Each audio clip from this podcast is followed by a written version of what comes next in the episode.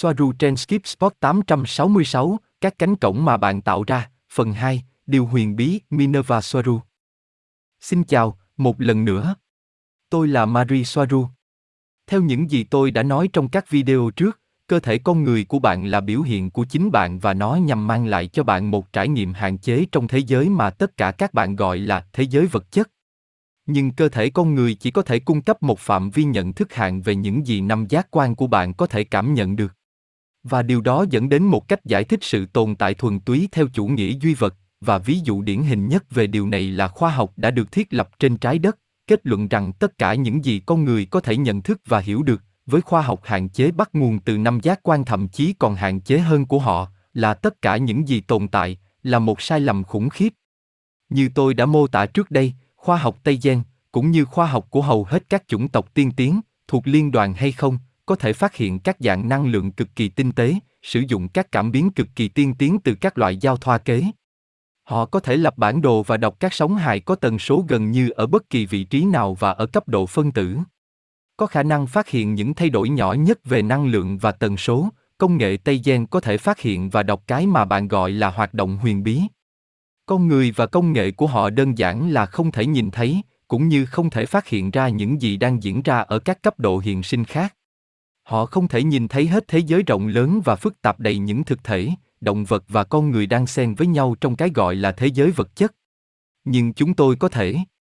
Nhưng trước hết chúng tôi có thể nhận thức mọi thứ về mặt tinh thần, vì các giác quan của chúng tôi vượt xa khả năng của năm giác quan của con người. Nhưng ở đây và bây giờ, tôi sẽ chỉ nói về những gì các chủng tộc sao có thể phát hiện bằng công nghệ cao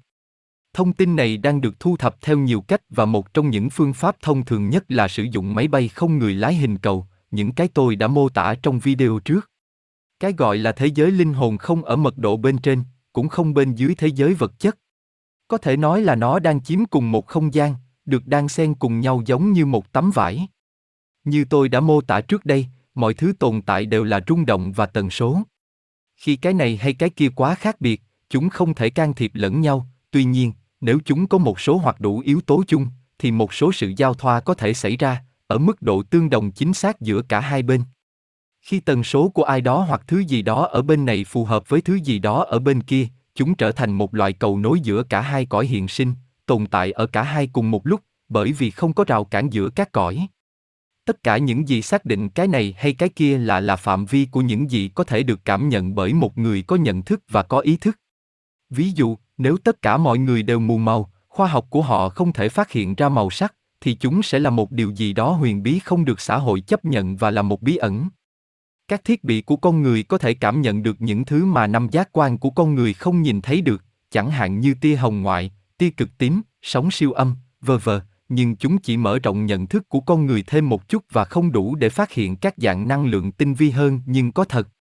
ví dụ như cho đến nay con người không thể đồng ý với khoa học của họ về lực hấp dẫn là gì bởi vì nó nằm ngoài sự hiểu biết của họ và về cơ bản họ nhìn mọi thứ theo hướng ngược lại. Vì vậy, con người trên trái đất và trên các hành tinh khác, tất nhiên cùng tồn tại với cả một vườn thú gồm các thực thể astro và động vật thuộc đủ loại bao quanh họ mọi lúc. Thông thường chúng không can thiệp lẫn nhau, trừ khi tần số của chúng phù hợp chúng sinh có thể kiểm soát tần số rung động của chúng bằng cách duy trì những suy nghĩ và cảm xúc của chúng. Hãy nhớ rằng bạn là những gì bạn nghĩ. Những thực thể đó, tất cả cư dân của các cõi, vô hình mà nhận thức của con người không thể nhìn thấy, chia sẻ cùng một không gian, nhưng không nhất thiết phải cùng thời gian, vì nó có xu hướng di chuyển khác nhau, vì nó là một quá trình nhận thức. Và cả hai bên cũng có thể trùng nhau ở đó, mặc dù thông thường thì không. Vì vậy khi một người có tần số rung động thấp, ví dụ như có những suy nghĩ gây tổn thương, sự tức giận và sợ hãi, trong số những suy nghĩ khác, về cơ bản nó giống như tung xúc sắc, bởi vì nếu tần số kết quả khớp với thứ gì đó ở phía bên kia, thì bất kỳ hình thức tương tác nào cũng có thể xảy ra, từ nhẹ đến mạnh.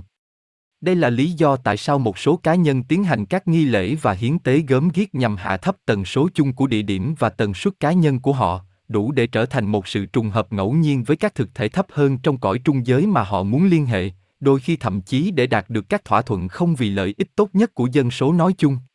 Và mỗi cách thức hoặc nghi lễ được thiết kế để gây ra một tần số mà các thầy tu biết để phù hợp với thực thể hoặc các thực thể mà họ muốn liên hệ. Tương tự như vậy nếu một người duy trì tần số và rung động cao và đủ kiên định để giữ cho nó trở thành một phần tính cách của chính họ, họ cũng trở nên phù hợp với các loại thực thể khác có bản chất tốt hơn nhiều và một bản chất yêu thương hơn nhiều. Đây là lý thuyết cơ bản về việc kết nối chúng sinh trong cái gọi là cõi hiện sinh cao hơn. Như tôi đã nói trước đây, bạn trở thành tần số trung bình của thông tin, dữ liệu mà bạn tiếp nhận và của những người mà bạn tương tác. Những người và chúng sinh mà bạn thường tương tác với những gì ở khía cạnh tinh thần là một sự đa dạng rất lớn của những gì chúng ta có thể gọi là động vật và con người, một số trong đó có sự tương đương về mặt vật chất, nhưng cho đến nay, trong hầu hết các trường hợp, chúng không có sự tương đương, nghĩa là chúng là những thực thể chỉ tồn tại ở cái gọi là cõi trung giới. Cơ thể của một người ở khía cạnh vật chất là kết quả của việc tự giải thích và biểu hiện những ý tưởng định sẵn của chính nó về những gì xác định nó là một cá nhân. Cơ thể là sự phản ánh những suy nghĩ và sự gắn bó với những ý tưởng của linh hồn đó. Khi ai đó chết một cách bất ngờ, ý thức của linh hồn đó đôi khi không có cơ hội thích nghi với ý nghĩ rằng thời gian của người đó trong cơ thể chất đã kết thúc. Điều này có thể xảy ra vì nhiều lý do. Giống như cách một cơ thể vật chất là biểu hiện của các ý tưởng của linh hồn, vì vậy đây là một dạng biểu hiện yếu ớt ở cõi trung giới mà nhiều người có thể gọi là ma. Đó là dư âm của ai đó, nhưng có thể có mức độ nhận thức nào đó, hoặc không. Nó có thể chỉ là một ký ức được tạo ra bởi thực thể đó ở cấp độ này hay cấp độ khác, bị mắc kẹt trong vòng lặp thời gian. Không ai bị lạc mà không biết cách quay lại nguồn sau khi chết, nhưng họ có thể chọn ở lại dạng cơ thể ít năng lượng hơn đó vì nhiều lý do. Người ta nói rằng lý do chính là sợ bị trừng phạt vì những điều xấu mà họ có thể đã làm khi còn sống. Vì vậy, một lần nữa, điều khiến linh hồn đó không trở về nguồn là tập hợp các ý tưởng và chấp trước của chính nó. Một số nơi có thể giữ rung động trong các bức tường của nó, sử dụng đá pha lê làm nơi lưu giữ ký ức, nhưng lý do chính khiến một nơi giữ rung động thấp liên tục, như trong trường hợp những ngôi nhà bị ma ám, là do nơi đó có người và sinh vật trung giới sinh sống, những người đang ảnh hưởng đến nơi đó bằng những suy nghĩ, sở thích và ý tưởng của riêng họ.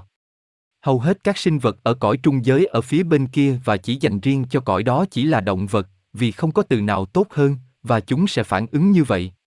Chỉ tìm cách thỏa mãn những nhu cầu cơ bản nhất của chúng, chẳng hạn như nhu cầu ăn uống. Vì vậy, nhìn nhận chúng một cách khách quan, chúng không tốt và chúng cũng không xấu. Chúng chỉ đơn giản là ở đó làm bất cứ điều gì chúng làm và tìm kiếm những gì chúng cần, và nhiều khi điều đó có thể trái ngược với nhu cầu và lợi ích của chính chúng ta vấn đề có thể nảy sinh khi một chủ thể ở khía cạnh vật chất nó có trở nên tương thích trung động với một hoặc nhiều thực thể thuộc loại động vật này mặc dù thông thường một bên không thể nhìn thấy bên kia khi một sự trùng hợp ngẫu nhiên xảy ra thì chúng có thể ảnh hưởng lẫn nhau và đây là lúc ai đó trên thế giới vật chất bị loại thực thể này ký sinh. Và những thực thể ký sinh này thậm chí có thể bao gồm những người đã từng có một cơ thể, bởi vì họ gắn bó với những người đang sống, những người có thể mang lại cho họ một số loại hoặc mức độ hài lòng với những gì họ đã gắn bó khi còn sống. Ví dụ, như một người say rượu còn sống có một thực thể gắn liền với anh ta, mà khi thực thể đó còn sống cũng là một người say rượu đây cũng là nguyên nhân chính gây ra bệnh tâm thần phân liệt, một nguyên nhân mà khoa học nhân loại còn lâu mới hiểu được và thậm chí còn lâu mới chấp nhận được bây giờ tôi đang làm phần thứ ba, đây là phần tôi hào hứng nhất để nói về nó, bởi vì nó liết lộ thông tin rất quan trọng và hữu ích cho tất cả chúng ta. Cảm ơn bạn đã ở đây với tôi ngày hôm nay. Với nhiều tình yêu. Marie Soaru